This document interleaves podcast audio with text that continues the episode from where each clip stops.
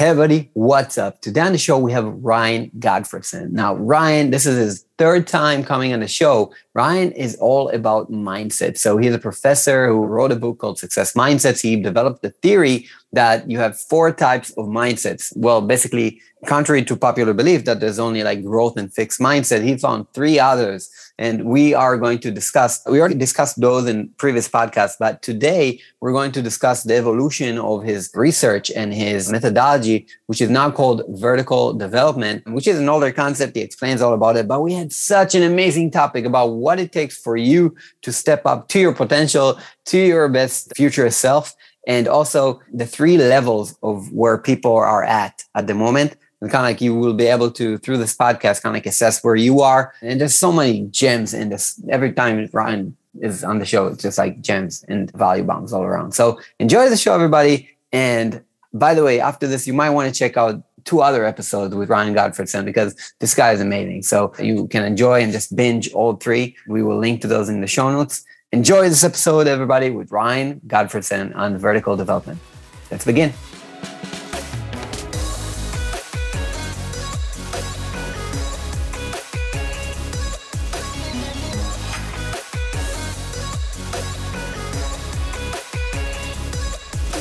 What's up, and welcome to the Commit First podcast. And uh, today we have Ryan Gottfredson for the third time on this podcast. I'm so happy that uh, we get to share time together, Ryan.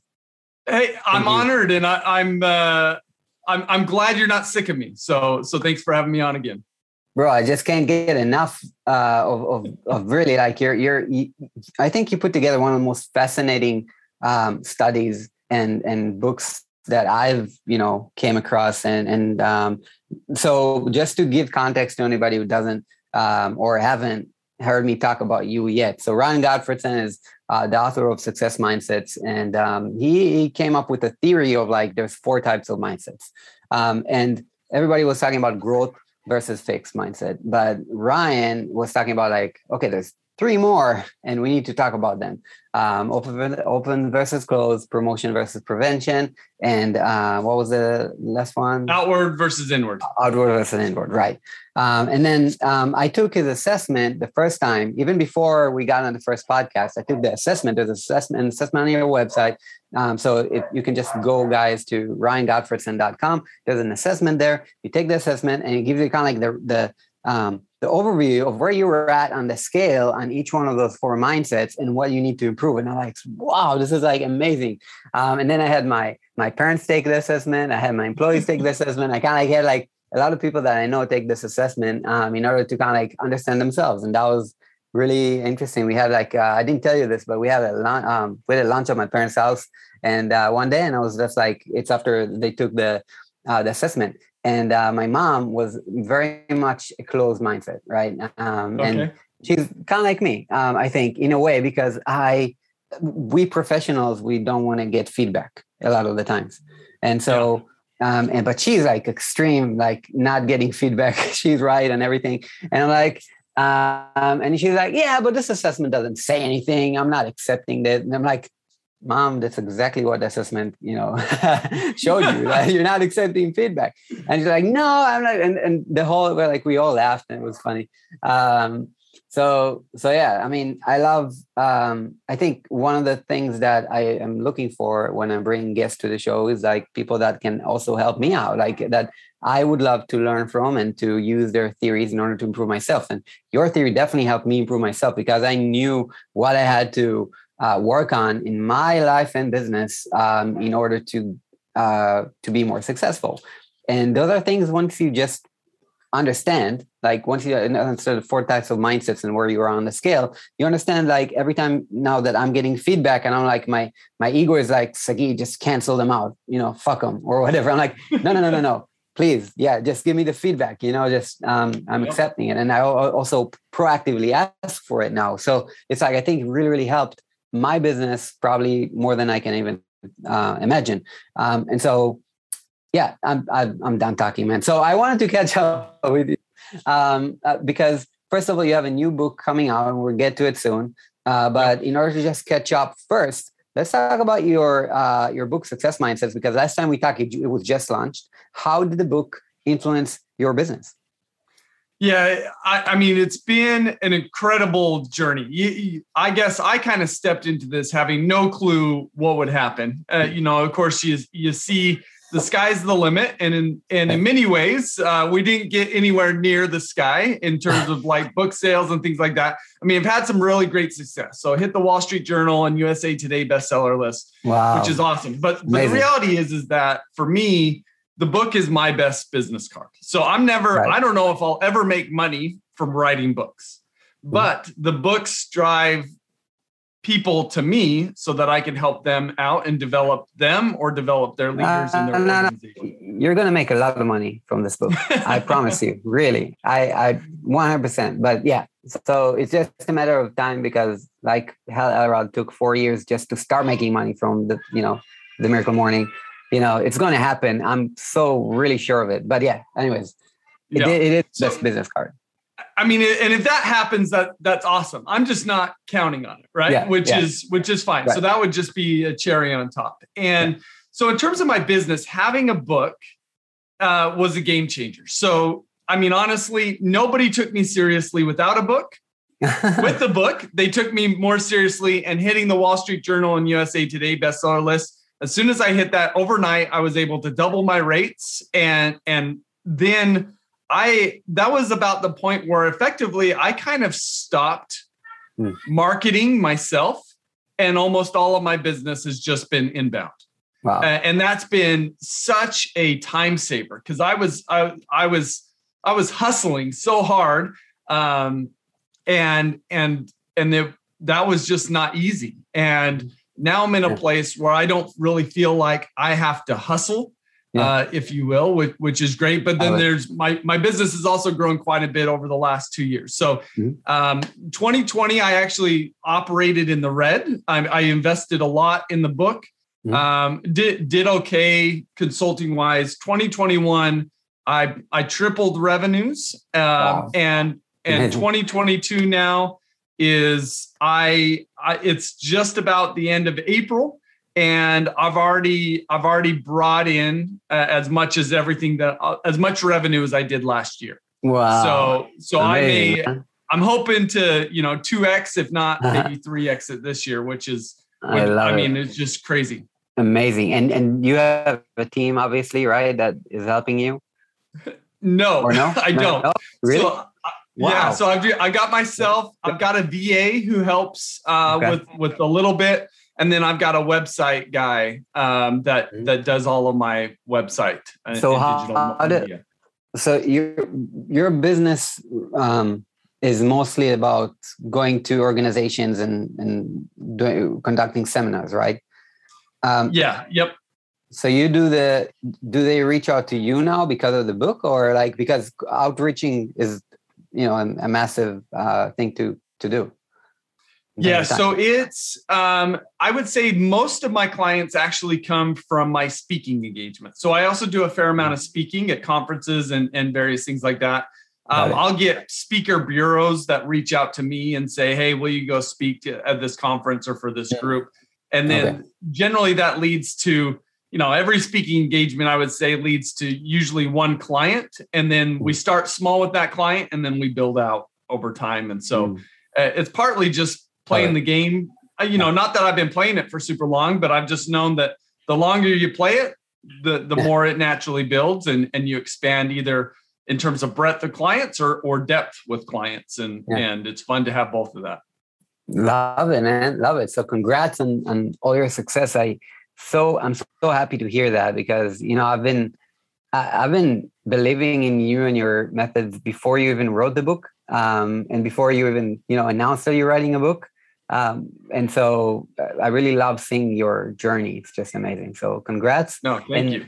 And now you're like on to the. By the way, a father entrepreneur. Just to anybody know you, right? You're a father and yep. entrepreneur, exactly like all of us here.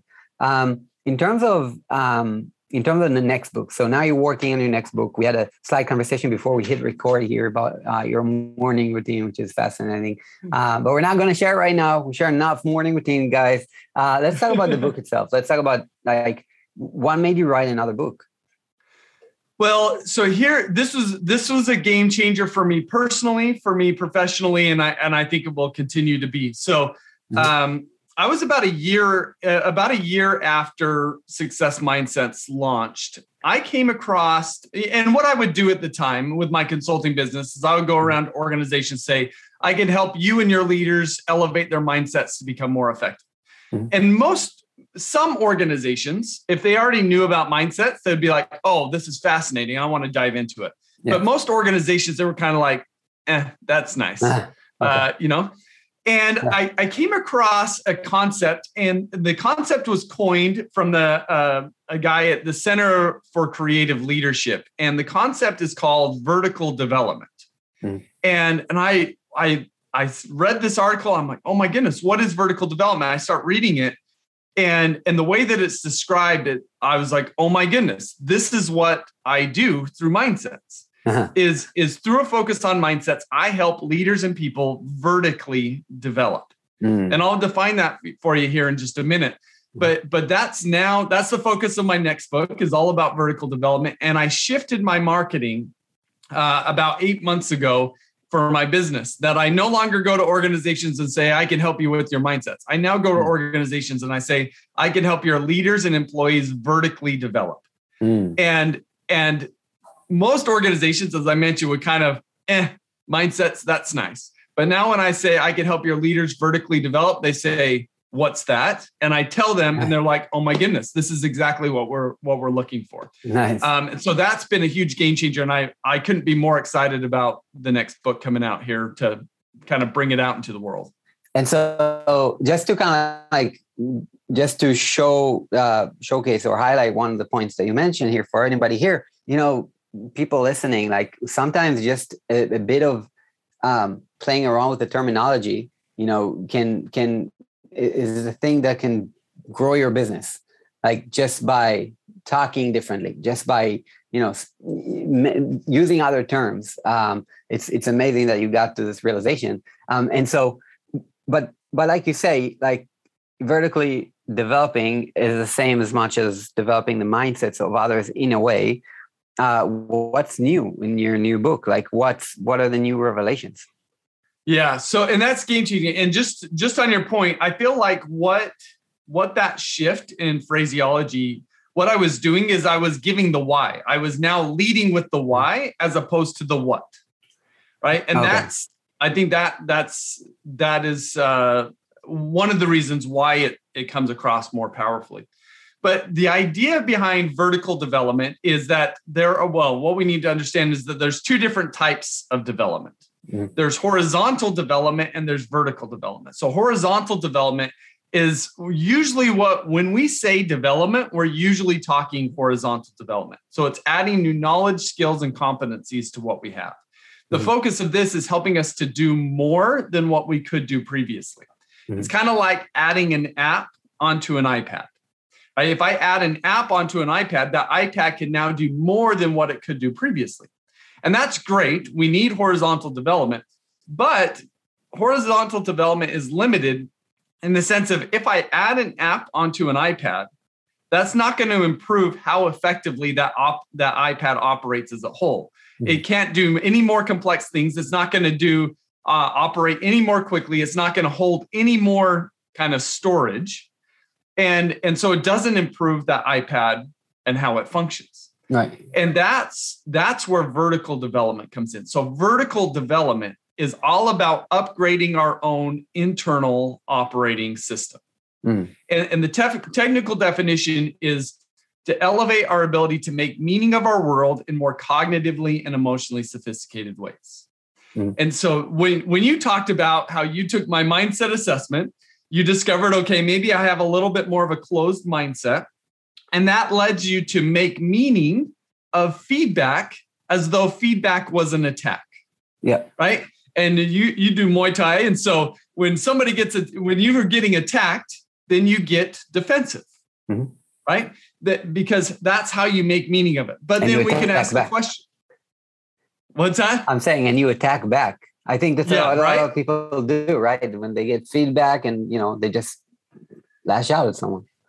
Yeah. yeah And, and so we can ask ourselves is making meaning of feedback or constructive criticism as an attack, is that a cognitively and emotionally sophisticated way to make meaning of that situation?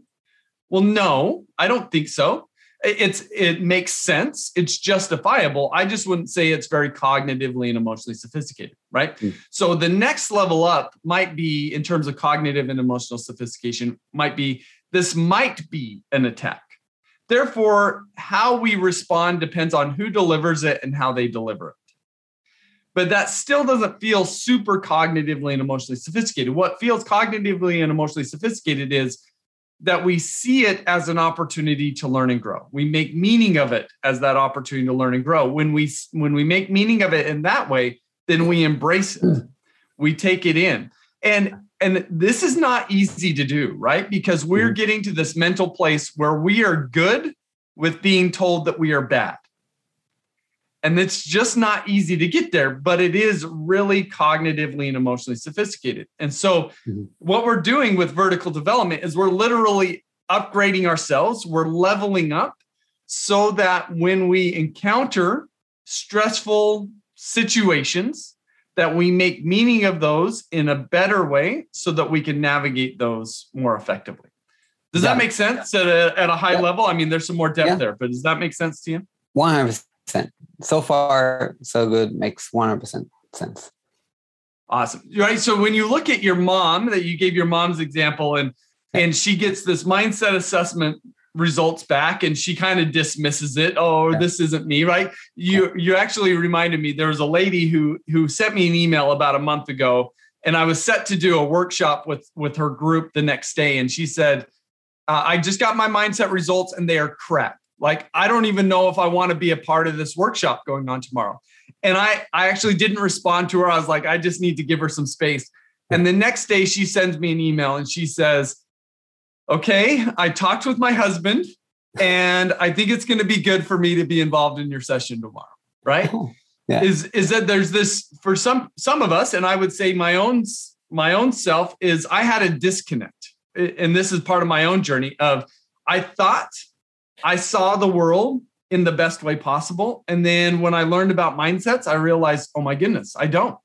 Mm-hmm. And and so the power of learning about mindsets is it allows us to deepen our self-awareness so that we mm-hmm. can vertically develop so we could take on more cognitively and emotionally sophisticated mindsets and that that's life changing like that upgrading the operating system because I imagine with your mom and how if she's had a closed mindset her whole life, I could only imagine the frustration that you had experienced in your life and your upbringing because of that. But but if that's something that she can upgrade, you I think you can envision how she would be able to be more of a positive influence within her sphere of influence. Yeah, no, definitely. 100%. And um and so how, how does one or what are the practical um, practical um, applications of that maybe some of our listeners can take away you know right now after they create after they take the assessment? Yeah.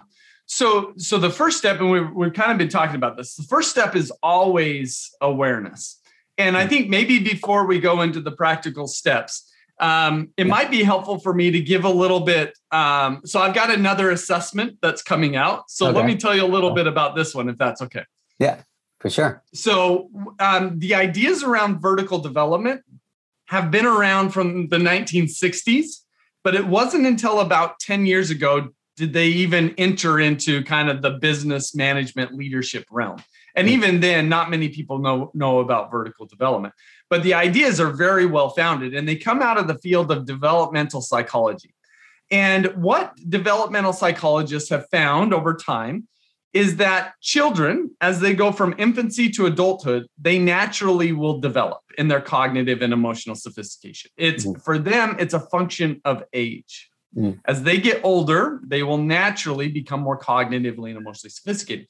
And we can almost see that as parents, our children doing that right before our eyes. And, and so developmental psychologists had known about child development. But it wasn't until the 1960s did they start to ask the question well, do adults develop? And if they develop, do they develop through stages in a similar fashion that children go through different developmental stages or milestones? And what they found was really fascinating is they found that yes, adults can develop, but that most adults actually never develop in their cognitive and emotional sophistication in adulthood. Man, definitely. it, which which is crazy. So what they've identified is that there's three primary adult development levels. And what they found across all adults, 64% stay in that first level. They never develop beyond what they entered adulthood with. That's 35 yeah, yeah crazy. 35% get to level 2 and only 1% get to level 3. Wow. And so so part of the uh, vertical development journey is understanding what are these three different levels and where am I at? What in other words, what is my vertical altitude? Mm-hmm. And that's not the only question we can ask with this, but I think it is an incredibly powerful question because for a couple of reasons. One is I don't know if there's very many people who ever ask that question. What is my vertical altitude? And there's even fewer people who can answer that in an effective way. And so my next book is all about helping people answer that question. What is my vertical altitude? And, and and being able to assess that effectively and then where do i go so that i could elevate and become more of the person that i want to become how do i upgrade my own internal operating system yeah. so um, maybe it makes sense to maybe just explain what those three levels are really quick. Yeah yeah definitely. yeah. Um, so at that base and what, what we need to understand is that at each of these levels we have an internal operating system that is programmed to fulfill different needs. Mm-hmm. and, and, that drives everything that we do. So at that base level that first level our internal operating system is programmed to keep us safe comfortable and feeling like we belong mm. right which means that we are very conscious of threats to those needs so we don't like to feel unsafe, uncomfortable, or like we don't belong. We're kind of like uh, the mental imagery that I always get. We're we're like one of those emperor penguins in in in Antarctica, and we want to like jostle for position right into the center of the huddle because that's where it's the most safe, the most comfortable, and where we feel like we most belong. So when we're here, this is what I call self protection mode. Mm-hmm the way in which our body's internal operating system is wired to operate is to help us to, to self protect, to help us feel safe, feel comfortable, and feel like we belong. And, and so that's that's the first level. And this is justifiable. But one of the one of the hallmarks of this is we we're generally what we would call dependent thinkers, meaning that we we like to join and identify with tribes or groups that could be families, that could be friends, social groups, religious affiliations, political affiliations, whatever right. it might be. And when we go into these groups, we kind of say, I don't want to be the leader here. I don't want to make decisions. But if you tell me what to do, I will do it. Yeah. Provided that you keep me safe, comfortable, and feeling like I belong. So that's that's that that's that first level. And i i call this level mind 1.0 because it's representative of our own internal operating system. Yeah. so that's that's the first level. Does that make sense? 100% and also uh, it uh, complies it, it's perfectly fitting with uh, maslow's hierarchy of needs right? That's the first three levels right? It's like yep. um, basic physical uh, stuff then safety then relationships which is feeling like you belong. So it's 100% up until now Maslow's hierarchy of needs. Yeah, and it the the developmental psychologist who kind of did the initial research here, Maslow's hierarchy of needs is what inspired it. So it's not directly okay, it, aligned, but it is yeah. inspired by it. Yeah, so I'm glad that makes sense. Everything is connected. Yeah, it makes sense. Okay, cool. Cool. So the second level then is we actually shift our needs when we move into the second level. And it's not easy to shift our needs, but but it's doable. And when we move into the second level, our needs are to stand out, advance, and get ahead. Mm-hmm. Yeah. And in fact, we're willing to be, we become willing to be unsafe, uncomfortable, and not belong in order to advance, stand out, and get ahead. Mm-hmm. And when we make this shift, we move from being a dependent thinker to an independent thinker. So we yeah. develop our own ideas. This is usually if somebody is is an entrepreneur, they're usually stepping from a mind 1.0 to a mind 2.0. Right? Cuz they're mm-hmm. being an entrepreneur is inherently unsafe, uncomfortable and you're not belonging, right? So and you're and and we're usually driven in some form or fashion to stand out, advance and get ahead. And, and so we become this independent thinker. We we no longer feel like we're kind of directed by the groups mm-hmm. or the tribes that we're a part of. We're now feeling more self-directed, and we want um, we we operate as a whole more independently. Yeah. So that's that's that second level. And what I call this is I call this uh, it's mind 2.0 self-focused reward mode. So the focus here is still on ourself, but now instead of our safety, it's on us advancing. So to use that penguin metaphor, we don't want to be in the center of the huddle. We want to be like a penguin up on the hillside where we can see, uh, where we everybody can see us and how great we are. It is also in a position that allows us to direct others, right? Because what we recognize in Mind 2.0 is there's a whole host of Mind 1.0 people who are willing to give of their power and independence. Yep. And as a Mind 2.0 person, I could take their power and independence and I could get them to help me stand out, advance, and get ahead. And, and so most leaders operate in Mind 2.0. In fact, what research has found is that 85% of executives operate in Mind 2.0, but then only 35% of the total population operates in Mind 2.0. And Does that, that make sense? Mind 2.0? Find it out. Like, is there like, was there research done with like thousands of people tested? Like, how did they understand like the 64 35 1? Yeah, so most of that research has been done by one of the founders of this field of study. His name is Robert Kegan. Um, so he originally did the research on thousands of people um, on, on the general population, but it was about, I think it was about 10 to 15 years ago. He partnered with PwC, uh, to do a study on executives. And, and so hmm. we've got data on the general population. We've also got data on um, on executives as got well. It. So that's where it comes from. But Robert okay. Kegan is the source for that. Cool, cool, awesome. Yeah. So that's Mind 2.0. Yeah. Um, and, and then in Mind 3.0, again, what we're doing is we're shifting our needs. So at, at Mind 3.0, 3.0, our needs are to contribute to add value and to lift.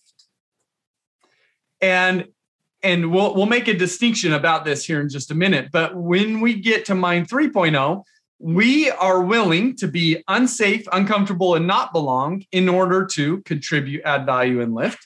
We're also willing to not stand out, to kind of put ourselves on the back burner, to uh, not get ahead or not advance or not be seen and recognized in order to contribute, add value, and lift.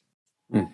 And and what's what's going on here is, as you can hopefully feel, is the difference as we when we operate below this mind 3.0 level so in mind 1.0 or 2.0 our primary focus is inward on ourselves either us standing in or us standing out when we're in this mind 3.0 level our focus is not on ourselves anymore it's on something external to ourselves, a bigger purpose. Mm. And we're driven again to contribute, add value, and to lift. And when we're here, we're not dependent thinkers, we're not independent thinkers, we are interdependent thinkers.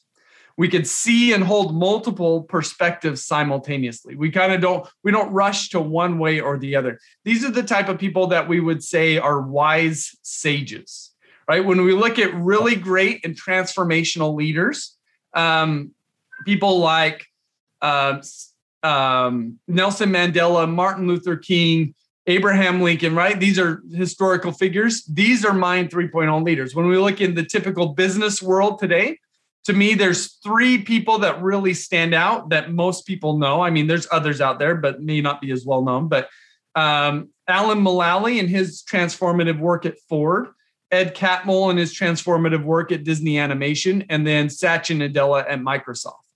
Mm. right? These these are people that completely transformed their organizations, um, and they were they were able to do so. Um, the reason why they were able to do so and their predecessors couldn't is because they operate at this higher mind 3.0 level. So that's that's the idea is we've got these three levels. They each are programmed at, at each level we're programmed to fulfill different needs. And if we can identify where we are at, what our vertical altitude is, that's great. But we could also see where we can go moving forward. Got it. So just to put it into kind of like what I to the frames or whatever like that I put in my head. So first of all, it is very much like Maslow's hierarchy of needs, where number two to advance, stand out, and get ahead is definitely about competence, and that's like the fourth uh, part of the pyramid. And then the fifth yep. part of the pyramid, right, is self-actualization, which is mostly not about you and about like you know being a part of the group. It also really fits with what um, is talked about in the Seven Habits of Highly Effective People, which is there are um, people that are dependent, and then after that you go through a phase and you can become independent. But if you actually like are really mature and you go through, you know, whatever development you go through, you get to be interdependent, and that's the yep. most productive way of being. So it definitely yep. makes sense like that as well. It also connects to something I read in uh, the book Four Thousand Weeks um, hmm. Have you heard about that book? No, I haven't. Amazing book about productivity. Amazing book, really, really good. Uh, kind of new, I think, as well. I I I heard Tim Ferriss talk about it in some podcast, but um, Great. So he's talking about like we have only four thousand weeks to live, and everybody's trying to get to inbox zero and try all these productivity um, hacks that are actually killing you and killing time, and uh, instead of really helping you out.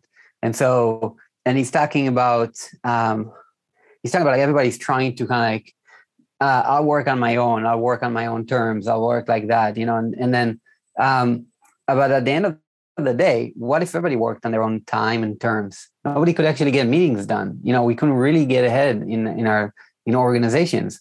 Um, we need to be interdependent also with our time. It's like money. You can you can think about hoarding money all the time, but you actually make a lot more when you you know when you think about it eh, as money about money as an interdependent uh, channel of energy. So, yeah. yeah. So, I mean, that's that connects to a lot of things that are you know going on in my mind on a day-to-day basis based on those books. But um, here's the thing, though: how like can you be a 2.0 most of the time, but then jump to 3.0, or have aspects of your life which are 3.0? Um, and and some are basically like 1.0 because I guess when COVID hit, right, we got hit with yep. safety, right? A lot of people went to 1.0, yep. right? They went back yep. to 1.0. Um, but then when things are good in your life, you're 3.0. What do you care? Uh, why not contribute and donate and whatnot, right? Yeah. Um, how does that work with, you know, with us as humans? right now? Yeah, no, great question. And I love that you asked it because, and naturally, I think that's where our minds go. Because as I mentioned, what I just laid out leads us to ask the question, what is my vertical altitude? Mm-hmm. And I think that's an incredibly powerful question, but I mentioned that's not the only question we can ask. Okay. So I think I think the question that re- really helps me to understand this is what is my center of gravity? Okay. In other words, where do I spend the majority of my time? Is it mind 1.0? Is it mind 2.0 or mind 3.0? Hmm. So that that allows us to recognize we aren't going to spend 100% of our time in any of these uh, any of these mind levels, but we are going to have a home base. We are going to have a center of gravity that we fall back to uh, for the majority of the time, particularly in in kind of stressful and pressure situations. Um, and so, to me, um, what that suggests when we look at it through that lens is is not only should we focus on elevating vertically, but then how do I spend a greater amount of my time in Mind 3.0? Right. And this is when where we start to get more practical about this, right? Because I think that there's some things like uh, just to get practical, we've already talked about some of these things, right? So we've got to deepen our self awareness. That, that's going to be key. Right. We've also talked about developing a morning ritual or whatever it might be. that allows us to kind of start our day in a higher frame of mind. Right. Emotional right? so state, that we yeah. Could, so that we could spend a higher percentage of our time in mind 3.0. So we've got to develop daily habits to be able to do that. There's some deeper suggestions that I, I would love to get to. Um, but I guess let me let me pause there and see how this concept of center of gravity sits with you.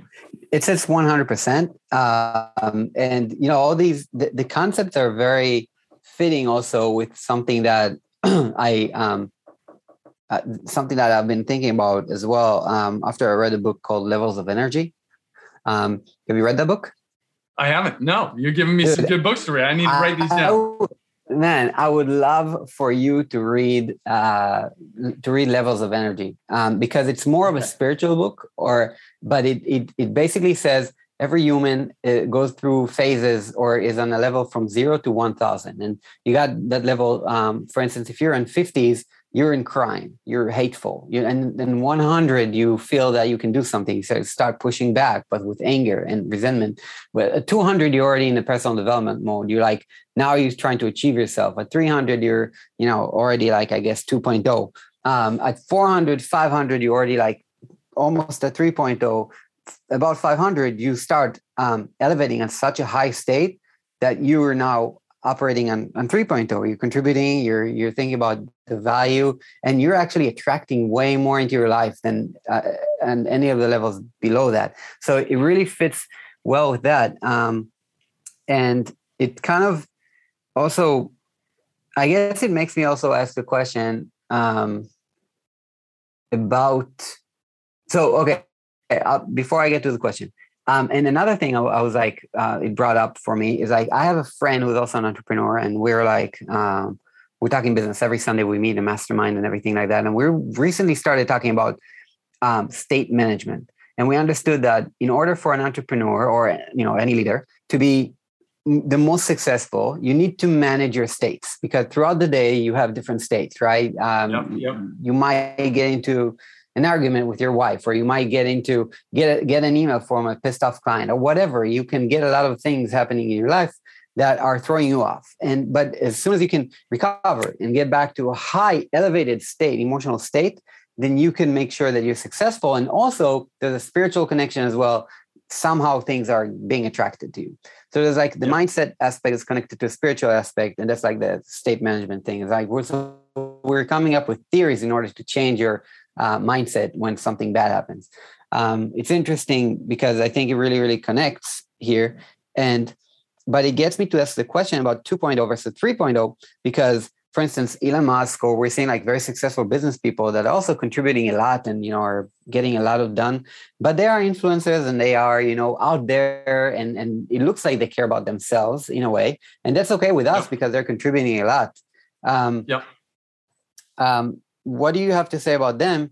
And what happens if they become 3.0 or or are they? And we're just seeing 2.0 above the surface.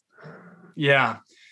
Here's a distinction that's been helpful for me. And and it's actually been helpful for me personally because when i first learned about these different developmental stages and levels mm-hmm. i said to myself when i first learned oh yeah i'm definitely mind 3.0 but okay. but the more that I learned about it, I had to be. Uh, I don't think I'm in Mind 3.0, right? and I, I think I'm still aspiring into that level uh, and stepping into that level.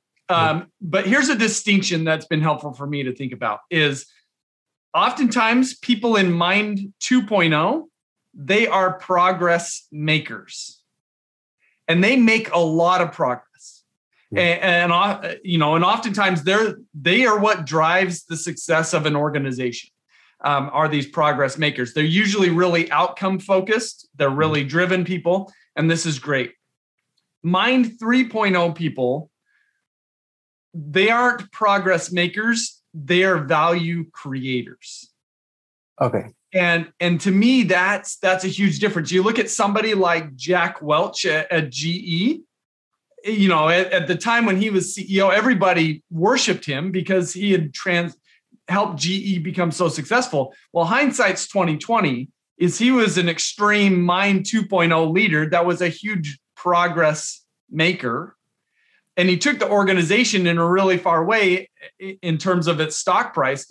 But when he stepped down, now kind of the veil comes down, and he hadn't created an organization and a structure that could be successful in 5 10 20 years and so it has you know ge has crumbled since mm-hmm. then and that's because he was a progress maker and not a value creator mm-hmm. and, and to me that's a that was a huge distinction so when i look at myself is like when i launched success mindsets that i was in the progress maker mode yeah. um, right? And i didn't realize it. I i told myself i was a value creator and in some ways i think i was creating value but really i was in progress maker mode or progress yeah progress maker mode. Um, and now i'm working on shifting to to be in the value creator mode. That is um, so that's been a helpful thing with my brain. I uh, okay so here here's the thing right? Um, i'll throw something at you and let me know how you analyze it all right? Okay. So when i'm thinking about that i'm like um, I have, so I'm thinking about commit first, right? It's, um, it's it's this podcast and it's growing slowly, like very, very slowly, right? And guys, by the way, if you're hearing this, rate us on Apple Podcasts. That will help the show grow faster and tell about it to your friends, right? Um, but it grows, this community grows rapidly, but very, very slow. Um, and the thing that is interesting is that in Israel, I had the design community that I launched in 2011. And it was when back when I already I had a job, like I, I didn't need it, you know, and I launched it just to give value. It was the pure, very pure thing of giving value. Um, and then it started, the blog took off like crazy. And up until this day, I have like, you know, people are stopping me. I was just at a bar with my dad like uh, two weeks ago and the the bartender, she's like, "You're Sagi Shrieber." I'm like, "What?" Like, you know, and I know you. Whoa, it's amazing that you're here. Like, I learned so much from you. Da, da, da. I'm like, whoa. Like, awesome. So these kind of things, like you, the value that you know was created by me not focusing on anything monetization wise there at the beginning brought in a whole a big a very big effect Commit First was me launching this thing and saying, well, this is the way for me to give value exactly like Pixel Perfect, my Israeli design blog. But this, I'm going, this is going to be my business as well. I'm going to, you know, I'm going to be coaching. I'm going to be like doing things. I had a mastermind. I like, um, and I'm, I don't know if it's connected or not. Maybe it's connected to the way that things were back then when you launched a blog or podcast with early days and everything grew like crazy. And right now, it's just so saturated that growing any yeah. community is very hard. Um, but is it also connected to the way I'm thinking underneath about it, like a business, or I don't know, like um, it makes me think. Yeah, uh, yeah. I, I don't think I'm in a position to to make any judgment there for sure, but I think it's. But what I love is just even there's a lot of power in just even asking that question mm-hmm. and stepping into it. Yeah. Right.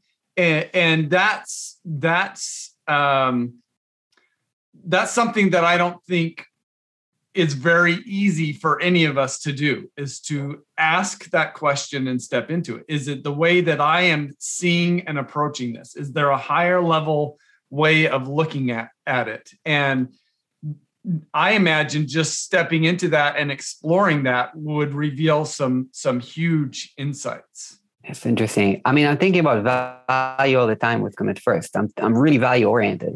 I hope you guys are seeing it or listening to this, like you know, and, and thinking that way as well. Because and but but yeah, I mean, I'm like everything we tried when we tried all these kind of like uh, growth hacks and you know SEO strategies and stuff to grow, they never worked. Um, and when I did something out of my heart, every time those content pieces work the best, right? Um, yeah. So it's interesting to see well, how, yeah. Yeah, when you say just the way that you phrase it, and there's nothing wrong with this. Uh, like I'm, I'm not being critical by any means, but when you say growth hacks, like to me that that's a mind 2.0 way of thinking. Right. Right. Because what we're trying to do is we're trying to like the the focus is on me growing. Yeah. The focus is not on me adding value. Adding value, right right? The more that we add value, the better we're going to grow. And we've got we've got our own you know limitations limitations in our resources and what we can have limitations in our time. We have limitations right? There's a variety of reasons why we would want to go after growth hacks and there's not again there's nothing wrong with doing so. But it's just checking in is that just even that phraseology is a very mind 2.0 way way of thinking about it um, and, and and again and we could do both. We could say how are we adding value? And how can we use growth hacks? And that's yeah. one of the things that's that's where the interdependent thinking really comes in is is when we're in that mind 3.0 level and this interdependent thinker is we're not stuck with one option right? We see all of the options. And at certain times option a is going to be what we want to do. Maybe that's a growth hack. Option z at a different point in time is maybe something different that we want to do so when we're in that mind 3.0 level, we could take on and off different hats as opposed to, you know, we I'm sure you know more people than I do about this, but there's people that are out there, they just wear their hustle hat all the time. Right. Yeah. That's who they are. They're a hustler, right? Yeah. And and they aren't able to take on and off that hat and put on the leader hat or the parent hat or whatever that might be. And when we're in that mind 3.0, we have greater ability of doing that, which actually makes us a more dynamic individual. Definitely. Um, man, it's hard to think about because I do think about a lot of um, successful entrepreneurs, specifically here in the Israeli tech scene. Like this is, you know, they call it startup nation. There's a lot of very successful uh, startups over here. Some of them are have IPO'd, you know, in great, you know, amounts, and and so, and I know their leaders like personally, and they're 2.0 100% like you know they couldn't care less about contributing to others or anything like that they just yeah. care about they're really business savvy crazy hustlers um you know because they work they are workaholics right barely see their families um some of them do care about their families obviously um but you know it's just they they are you know you have to work hard to get somewhere and kind of like that's the mentality work hard be savvy be intelligent um be emotionally intelligent, but because you're just intelligent, so you understand you have to be kind of like play it emotionally intelligent as well. Um, and and I'm seeing them get ahead like crazy, right? To get yeah. ahead in business, and um, it seems like they're everything is going well for them. Um, can you give a few examples and break down even if maybe even one example out of those of the of those leaders you mentioned that are 3.0 and how they build their success um, to such a great level? Yeah, and let me actually start at that mind 2.0 level. So I was doing a coaching call with the with the CEO of an organization. He's got um, just about a thousand. Well, actually, yeah, just about a thousand employees in the organization. So a decent sized organization. And and I'm doing this coaching call with him, and and I asked him, "Why did you start your business?" And he says, "To prove other people wrong." Huh right? Well, I mean, immediately upon hearing that, where does your mind go? Mind 1.0, mind 2.0, or mind 3.0? Well, mind 2.0. Yeah, mind 2.0. Um, and by the way, I guilt is charged. I, you know, a lot of the reason I have my business right now is to prove to myself that I can, you know, that I can be a CEO of a business and grow a business. It's kind of like you know that's that makes me think of my 2.0 and i i, I know i'm 2.0 i know i'm not 3.0 yet i guess you know most of yeah. the time but yeah. Okay go ahead yeah so i mean it's not not not that it's uh, you, we're not a bad person if we're in mind 1.0 or 2.0 right it's just the the you use the word yeah. maturity it's our current yeah. level of maturity right um so this ceo okay says I, I started my business to prove other people wrong um and he's a very hard driver you know, red personality, um, go getter, which which is great and what you need to be to be to you know at least need to have that to be successful at that level. But what was really fascinating is as we got into the call and he started to be open up um, and we created kind of a psychologically safe space and and he was willing to get vulnerable and he says look at the end of the day and I try to not let any people know this. But at the end of the day, I'm a very insecure person. and and that i mean just him his ability to even connect with that is awesome mm-hmm. but but that's what he's now starting to discover is that that insecurity is what's driving his mind 2.0 thinking and it's preventing him to get to mind 3.0 mm. and so everything that is that he does is to fuel his or fill his insecurities right you see right. naturally how that's that's inward and as long as he's got those insecurities, he's never going to be able to look outward. Yeah. So let me tell you a little bit about my journey and then we could talk about some of these leaders. So yeah. if I was to paint my journey is I was mind 1.0 from when I entered adulthood until I was about 33. Mm-hmm. Like and that's when I first started to learn about mindsets. Yeah. And I learn about mindsets and I find out that my mindsets are crap. I've got negative mindsets. I awaken to that I work on them and I shift my mindsets. And I feel like as soon as I started to work on my mindsets, that's when I was like, okay, I'm going to be an entrepreneur. I'm going to write a book. I'm going to try to build this business. Right. That's, and, right. and that was me. Like I would have never done that in Mind 1.0. But yeah. when I got into Mind 2.0, now that's, that becomes um, something that my internal operating system can do. Yeah. Um, and I operated in Mind 2.0 for, I don't know, four years, um, and, in many ways I'm still there.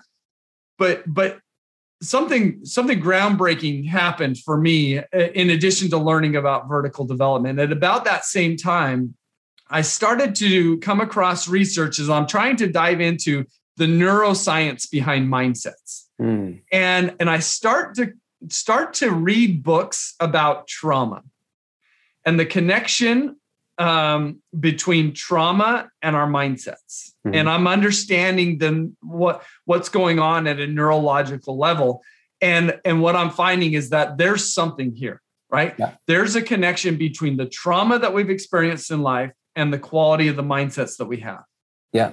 And, and right, because trauma innately pulls us inward mm-hmm. because we want to self-protect. And the more trauma that we've experienced, the more inward we are going to become. And so as I started to, to learn this, and I see my own inwardness, and I also learned in one book, the, the book is outrageously good. And the book is called The Body Keeps the Score. And in okay. this book, uh, Bessel van der Kolk um, walks through different treatments, treatment modalities for trauma. And one of the modalities that he talks about is a, is a trauma therapy that's called EMDR, eye movement desensitization mm-hmm. and reprocessing. Okay. And and it's kind of a new, it's a newer modality for treating trauma.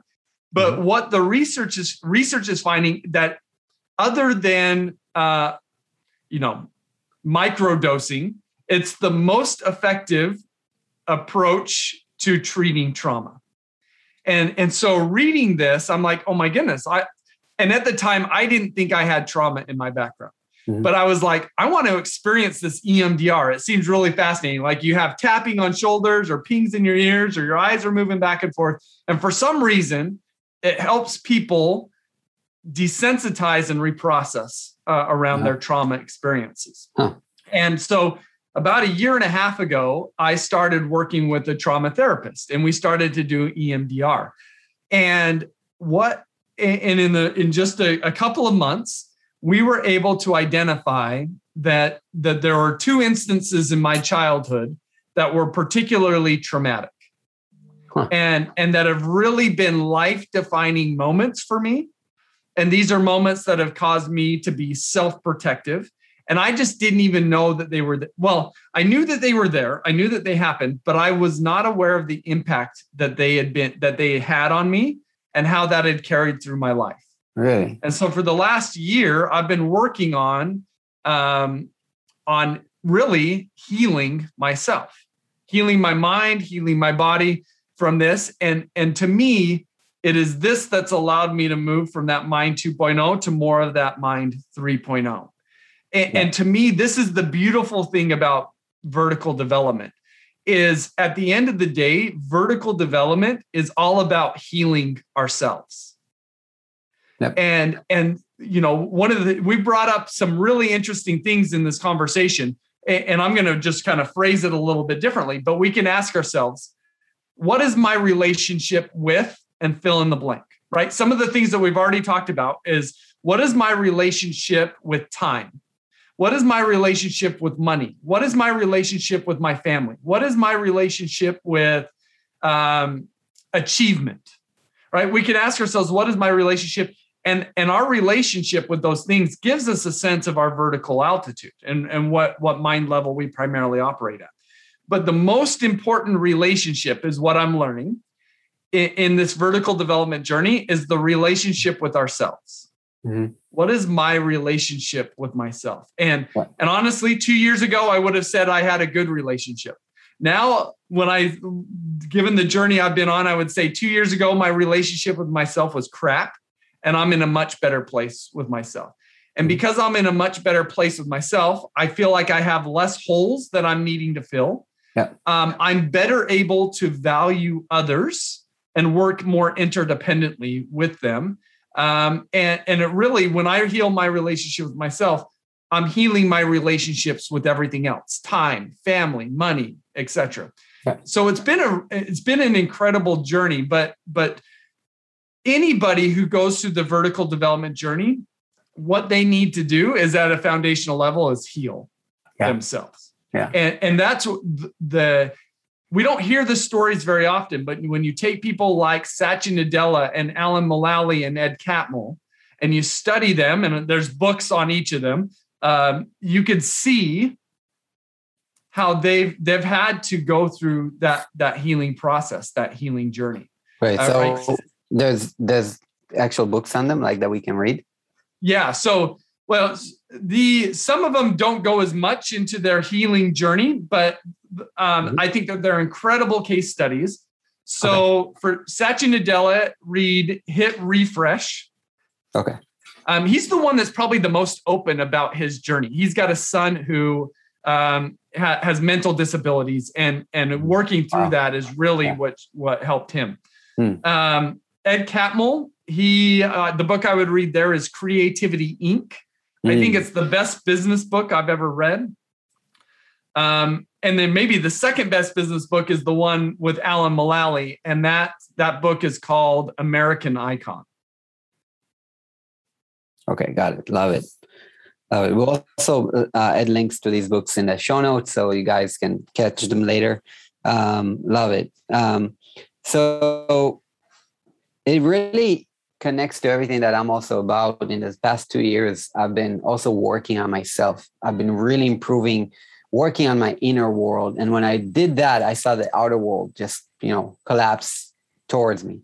Kind of like, or in a good way, but like come or attract, like I attract more. Yeah. Um, everybody nowadays, that's what I say, everybody nowadays are talking about the metaverse everywhere, but nobody's talking about the universe, right? Yeah. That's exactly what we need to explore. yeah. And um, and I love that you've went down that uh, you know EMDR rabbit hole, which sounds amazing. So now I'm going to also read the book, uh, The Body Keeps the Score, and I'm going to also look up EMDR, which just is fascinating to me because you know I'm sure I I'm I'm I had a lot of experience. Like I think we all have experiences as kids that some shape who we become later on in life. But I I definitely can think of like a you know a specific traumatic experience as well. So I, I bet it's somewhere um, you know, or whatever. I, I can't wait can't wait to find those out. Um, so, well, and here's the here's the statistics on this. Like, what, what we're finding is that seventy percent of all adults of all you know when when we're in adulthood, seventy percent of all adults have experienced at least one form of extreme trauma. Yeah. Um, and, and that doesn't count, of course, smaller traumas or repeated traumas that are smaller. And hmm. so the reality is is that the vast majority of all adults, if not all adults, have experienced some form of trauma. And when we experience trauma, the our body and what trauma is, just to kind of be clear, is our body has a stress response system. And our stress response system has a certain capacity. It has a threshold in which it can handle stress and, and and it's designed our bodies are designed to handle stress But whenever we're in a situation where the stress of that situation exceeds our body's capacity to deal with that stress, mm-hmm. then our body has to go through drastic measures. Our body's nervous system has to go through drastic measures, and it alters into in, as a way to address that stress. Our body alters its nervous system, mm. And it, and that alteration of the nervous system is leaves its footprints in terms of self-protectedness and lower levels of vertical development. Mm. And and that becomes kind of our default mode of processing. Um, so so trauma doesn't necessarily have to um, trauma doesn't necessarily have to be a certain it's not an event it's our yeah. body's response to certain events yeah um, and th- that's why i i say I didn't think I had trauma in my background mm-hmm. because I didn't, you know, I was I was never abused uh, in any way, and you know, I had my parents; they never got divorced. Um, but needless to say, is there's like I said, a couple of instances where effectively I was emotionally neglected, um, and that had long-ranging impacts on my body ner- nervous system. And so, what I've been doing is working on healing my body's mm. nervous system. Wow. Um, and that's, um, you know, like I said, just been a really remarkable experience.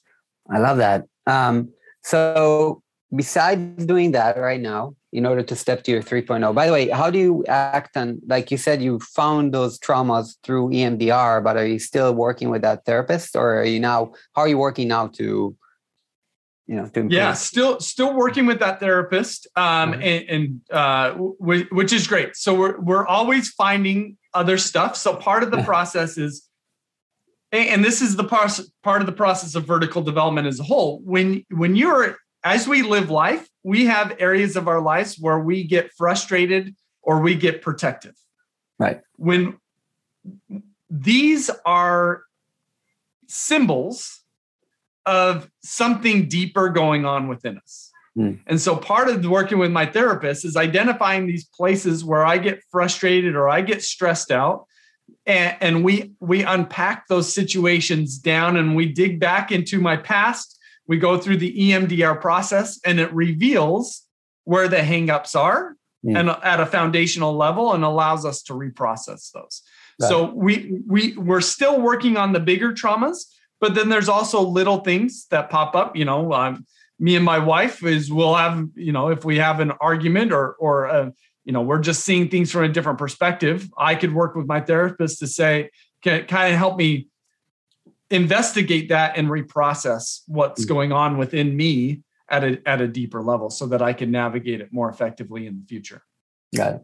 All right, cool. So, so you know, therapy. You know, we're talking about okay, what can we do? Therapy uh, in EMDR seems has been a huge help for me, and I think it could be for others. Yeah. Um, you also promote other things like journaling, meditation, like yeah. meditations and gratitude journals are are some of the most mm. effective things for us to do in terms of healing ourselves and vertically developing. In fact, what I one of the things that I would add is those who are the most vertically developed, they have this uncanny ability to create space. Mm-hmm. Right? Mind 2.0 people never want to create space. Right. They're too go, go, go. Right. right? Mind 3.0 people, they understand the value of creating space. And, and I think practices like meditation and journaling um, and other related things like that yeah. are like mental exercises that help us to become more capable of creating space, presence, and mindfulness in our lives. So um, those are some other ways to think it. about it. I, I love that. Um, and um, just to kind of um, go f- follow up on this. So, um, if right now someone's listening to this and they're like, wow, I really want to start developing my 3.0 um, mindset, right? So let's just recap and maybe add some if we can. So we got one is um, you know go for therapy and it's it's it's a great way of finding and working on yourself and you know starting to get there um, two is um, gratitude journaling three meditation um, for try to make space on a constant basis, like you know, in order to do those things. Um, and what are the different things that I can do that, or sorry, what are the different things that you do, Ryan, in your day to day?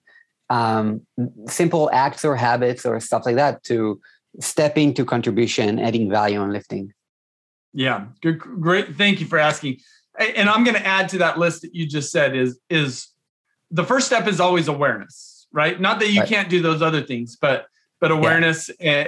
and, and, diving into to understanding and even learning around this, I think is, is critical.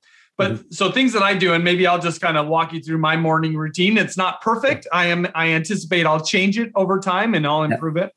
But for me, winning the morning is is key. Mm-hmm. Um, so um, first thing I do when I get out of bed is is I get for me I get lemon water. Um, yep. That's a way to kind of rehydrate my body. And then then I get to my my desk. I meditate. Um, I can I'm surely can meditate for longer than I do. I use the app, the Insight Timer app, and I meditate. A lot of great things about it. About ten minutes. Cool. Um, then the next thing I do is I I've subscribed to uh, a daily email uh, that are ca- that's called Notes from the Universe.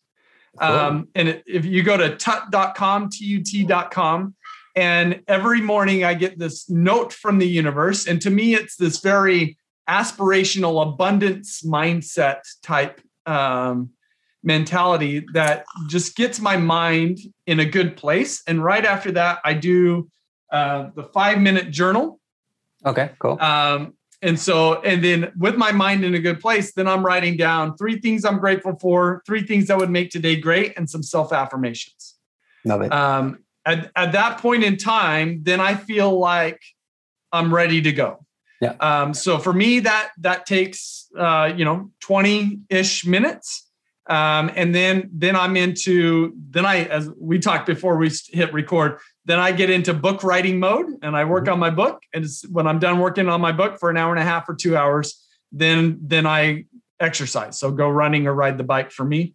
Mm-hmm. Um, and then I've got the rest of my day to get done whatever I need to get done. So yeah. it's uh, you know I'm not perfect. I'm still working on my own vertical development. Vertical development is a lifelong journey. um, but but it's I appreciate the opportunity to share uh, not only about the concept of vertical development, but thank you for creating the space to allowing me to share a little bit about my journey. And yeah, I, ho- I hope it resonates with others. So, man, one hundred percent, one hundred percent. I I so appreciate you sharing and you know being open about like how you work on your on your uh, vertical development and and you know mindset uh, 3.0 because you know a lot of people are. Um, I, I know that you're a practitioner, you know, not just the one that is creating the theories, right? So um, I love that you're um, not taking only the research stance, but you're taking the practitioner stance here, and you're actually very active, going to therapy and doing the morning routine, like um, and keeping it, you know, day by day. It's it's amazing, um, and I yeah, I love it. Um, so um, I I think we can wrap it up about here. If there's one thing that um, maybe one more message that you'd like to shout out to to the audience, everybody listening right now that are right now uh, fathers, business owners, um, you know, maybe struggling a bit with like you know their go go go mentality that you know is just getting hit all over the place with so many um, unexpected um, you know time bombs like child sickness or um, or you know stuff at work. What would you say to them? Um, well, I think the the main message, if I was to maybe summarize, is and what I've learned for myself: the deeper I go inward, the higher I go in my vertical development, and the higher and the greater my capacity to have a positive influence in the world around me. And I hmm. think everybody who's listening to this, I imagine part of the reason why they're listening is because they want to be a po- greater positive influence in the world around them. Mm-hmm. And and ultimately, what we fell back on, uh, although this isn't the only lens to look at it, what we ultimately fell back on is the idea that if we want to do that, we've got to heal ourselves. Yeah. And, and I can't think of a more beautiful message or and also thing to do, um, because the more we heal ourselves, the better parent we're going to be, the better friend we're going to be, the better leader we're going to be. Um, and and I think we all want to be that, and it and it starts here uh, with ourselves. And the more that we heal inward, the the greater we could reach outward. Love it, brother. Man, that was again another epic episode. um, so thank you so much. Uh, when's the book coming out again? October, you said. October 11th. Yep, it's available for pre-order already on uh, you know all the good places where you buy books. So cool. So and and we can find it at ryangottfredson.com. Yep. Right? Okay, cool. So we'll share the link over here, but you can already hop to ryangottfredson.com. If you haven't taken the assessment yet, please do. Um, hopefully, the new assessment will be there as soon as well, so you'll be able to enjoy it. Um, pre-order the book, everybody. Um, and Ryan, thank you so much again, and uh, can't wait to keep being in touch and, and following your journey. No, thank you so much for having me. Yeah, most definitely, we'll keep in touch. Awesome.